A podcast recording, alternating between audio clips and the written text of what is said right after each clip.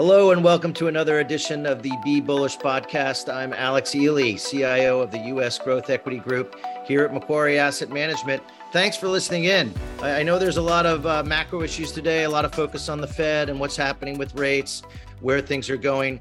Um, but for investment purposes, we look to try to look past the noise and past the macro issues that are really always out there uh, within the economy. So today I've got a special guest, Nate Mahrer. He's our head of technology investments uh, here on the U.S. Growth Equity team to talk about electric vehicles. Um, really an exciting uh, long-term trend that we're seeing out there in the economy today. Uh, welcome aboard, Nate. Thanks for coming on. Thanks for having me. Awesome. So, um, recently you've published a piece about electric vehicles that's up on our site. Um, can you tell me about you know what's happening with electric vehicles, uh, their adoption, why you know why it's happening today, what, what's going on? I, we're seeing lots of announcements from many auto companies about electric vehicle production today. Right, and I think that that's that's what's driving some of our excitement. Right, is that there's just a lot more consumer choice than we've seen in the past. But I think you know if we look back, what the historic reason for purchasing an electric vehicle has been is just concerns about the environment. It, and that's valid and still valid today. But now we have things like people are concerned about the price of gas, right? When it hit $5 a gallon, you're starting to look for alternatives, right? To your point, there's a lot more consumer choice, right? We're seeing flagship brands hit the market like Mustang and F 150. And you know, we now have much greater policy support in this country than we've had in the past with the Inflation Reduction Act.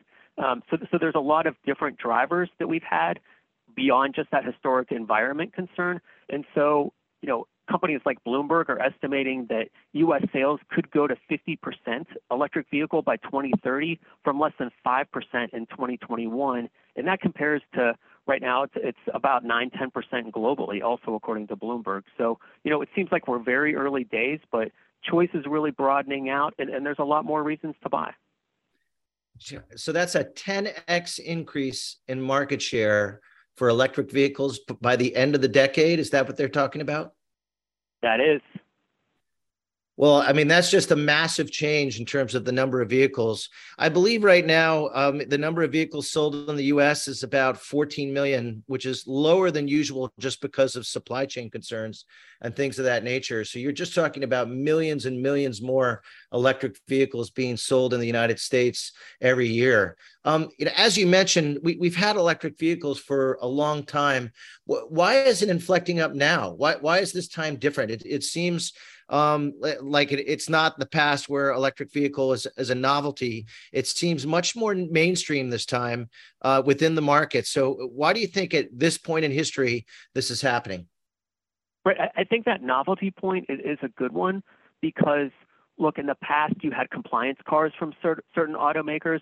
So consumers were really concerned about things like they had anxiety about range. Their choices were actually pretty poor. But you know, look, Tesla changed the game they they brought performance, they brought a good aesthetic, they brought reliability, and people saw that adoption. Detroit saw that adoption, and consumers responded. They started buying Teslas. This, Detroit finally responded, and they're starting to build electric vehicles.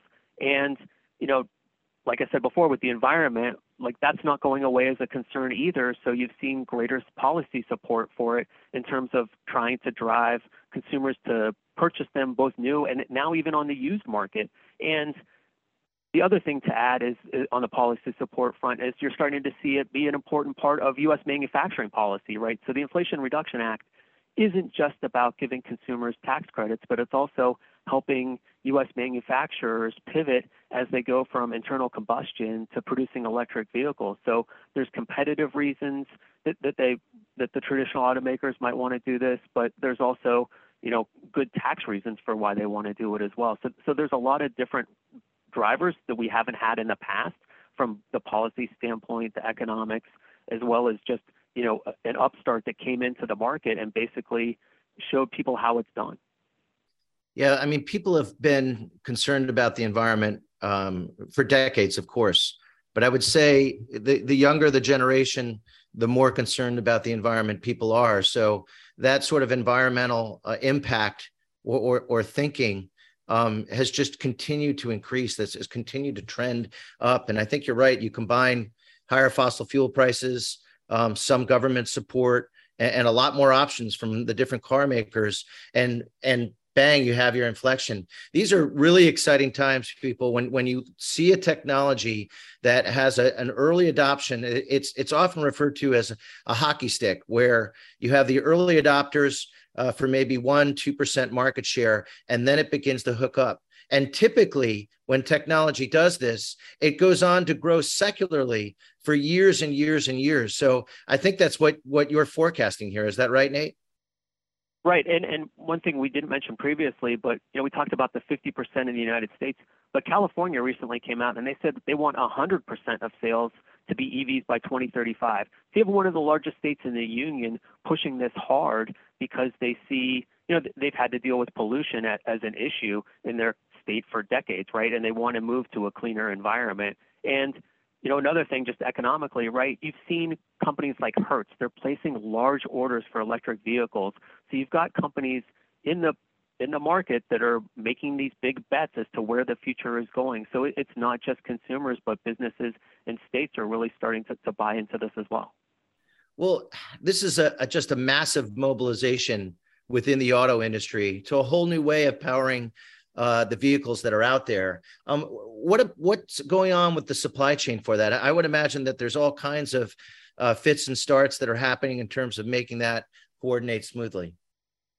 For sure, right? And it's you know, we can't have a, a conversation these days about automobiles without talking about the supply chain. And look, with electric vehicles, there's a lot more semiconductor content that goes into them, right? To power the, the electric batteries, to power um, the inverters and to power everything that's going on in the in the car itself, right? And so the semiconductor supply chain got disrupted. And historically, automakers are used to just-in-time inventory, right? But with with them needing so much more content and the disruptions that we had because of COVID, it really threw, you know, some some disruption into the into things for them. And so they've had to, had to adapt to it. And one of the ways that they've adapted is they're reallocating parts from the lower end models into their electric vehicles because there's a higher ASP for those vehicles, and that, that's really where the growth is for them.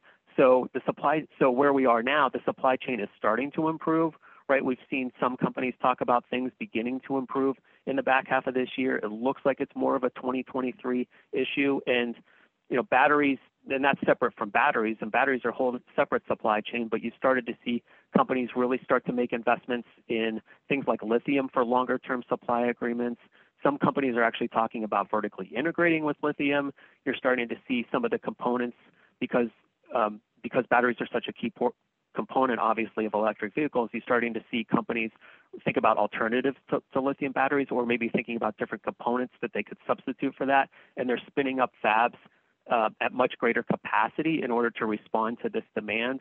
So the supply chain with automakers, it's always sort of a very important thing, and with EVs, it's even more important. So you're seeing these long-term investments go into this, and companies really start to think about like how critical these components are going to be, and, and striking these long-term agreements because they want to have that surety supply, and they want to get these vehicles out to their consumers you know the the orders for some of these cars are starting to be capped because they want to be able to make those commitments right? With an electric vehicle you don't want to strip out parts or you don't want to have to wait for that semiconductor.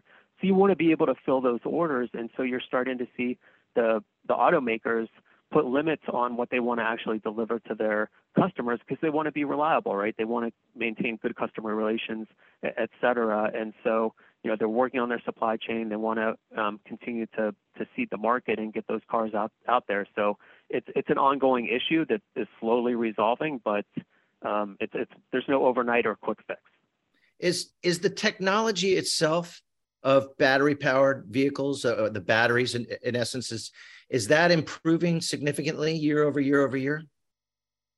It's it's going to take a while, right? Lithium was is, is one of the key components, and so we have to get a, uh, a, uh, you know people are trying to strike these lithium agreements with um, various sources and suppliers around the world. They're trying to find new ways of getting lithium, and then they're also trying to substitute pieces around the lithium that can make the battery lighter and make it more efficient. So they're they're working on it, but it's it's more of a medium term fix.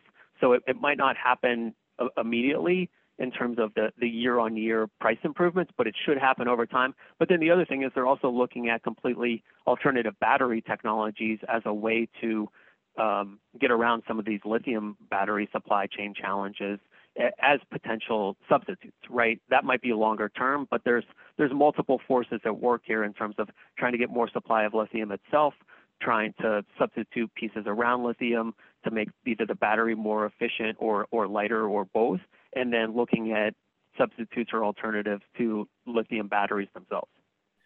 Okay. What are, are there any other things that are holding us back or, or keeping the uh, the industry from being able to to grow exponentially, like you mentioned?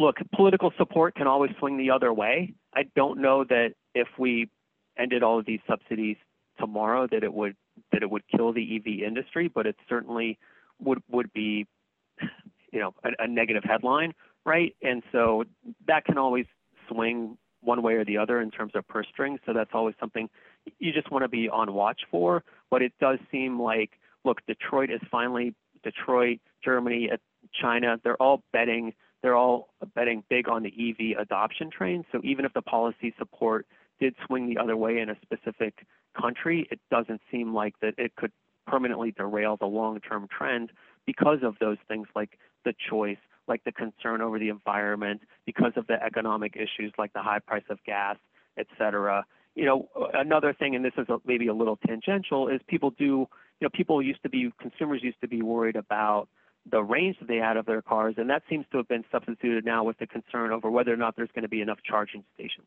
How are the charging networks being built out? And we are seeing those investments happen. And look, you can have a charging station in your home and you can power it overnight, but when you're out in the middle of the day, do you have access to a, a charging network and, and a place to charge your car? That's going to solve itself, right? The capital markets are, are going to put money to work in, in those spaces, and, and companies will solve that. The manufacturers have worked on it, right? And so that might be something that, that people look at as a potential inhibitor, but I, I think that that should resolve itself over time. Well, I mean, just talking about massive industries undergoing foundational change to a better, cheaper, faster way of doing things is is pretty exciting. Um, what's your what's your long term outlook then? So you're you're I, I assume that you're bullish on electric vehicles over over the long run. Right. I mean, look, this is what we get excited for when we, as growth investors, right? We want to see something that's going from low to mid single digit adoption to double digit adoption to potentially mid double digit adoption, right? So it's a very fertile investment ground for us. And you know, we're excited about what we see. We get excited about looking at new technologies. We get excited about new companies. We get excited about older companies that are pivoting into new things, right? This is this is an exciting time in the industry. Like you said, if you can put macro to the side for a minute, this is this is what we do as growth investors is find nice trends with good tailwinds that are seeing broad adoption and, and that's what that's what we, we live for. Yeah, I, I have to just reiterate that to anybody listening. Uh, it's really important. I mean, while there are macro issues and while there is the news of the day, if you focus on the long run and you focus on the largest disruptions within the economy and try and take advantage of the investment, uh, uh, the companies that are taking advantage of those changes um, there's there's really a lot of opportunity and it gets us excited. Um, that's what we do as nate mentioned. That's why we come to work. That's why um, I, am bullish on so many things when it comes to uh, the economy and the markets over the long run. So while there are a lot of macro issues um, it, it, it is something that we'll get through and and we will keep growing in, in different ways. So um, with that I, I, thank you nate for coming on uh, and thank you everyone for listening in this recording is intended for financial professionals and institutional investors only. This is not intended for use with the general public. The views expressed in this podcast represent those of the speaker and are subject to change. Nothing presented should be construed as a recommendation to purchase or sell any security or follow any investment technique or strategy, and does not constitute advice, an advertisement, an invitation, a confirmation, an offer, or a solicitation to engage in any investment activity, or an offer of any banking or financial service. Throughout this presentation, various securities and companies are referenced. Examples given are for illustrative purposes only and were not chosen based on performance. This is not a recommendation to buy or sell any security. Investing involves risk, including the possible loss of principal. All examples herein are for illustrative purposes only, and there can be no assurance that any particular investment objectives will be realized or any investment strategy seeking to achieve such objective will be successful. Past performance is not a reliable indication of future performance. Before acting on any information, you should consider the appropriateness of it with regard to your particular objectives, financial situation, and needs, and seek advice. No representation or warranty, expressed or implied, is made as to the accuracy or completeness of the information, opinions, and conclusions presented. In preparing this recording, reliance has been placed without independent verification on the accuracy and the completeness of all information available from external sources. Macquarie Asset Management is the marketing name for the asset management division of Macquarie Group. Investment products and advisory services are distributed and offered by and referred through affiliates, which include Delaware Distributors LP, a registered broker dealer and member of the Financial Industry Regulatory Authority, and Macquarie Investment Management Business Trust, a Securities and Exchange Commission registered investment advisor. Investment advisory services are provided by a series of Macquarie Investment Management Business Trusts. Other than Macquarie Bank Limited, none of the entities noted in this podcast are authorized deposit taking institutions for the purposes of the Banking Act of 1959 from the Commonwealth of Australia. The obligations of these entities do not represent deposits or other liabilities of Macquarie Bank Limited. Macquarie Bank Limited does not guarantee or otherwise provide assurance in respect of the obligations of these entities unless noted otherwise.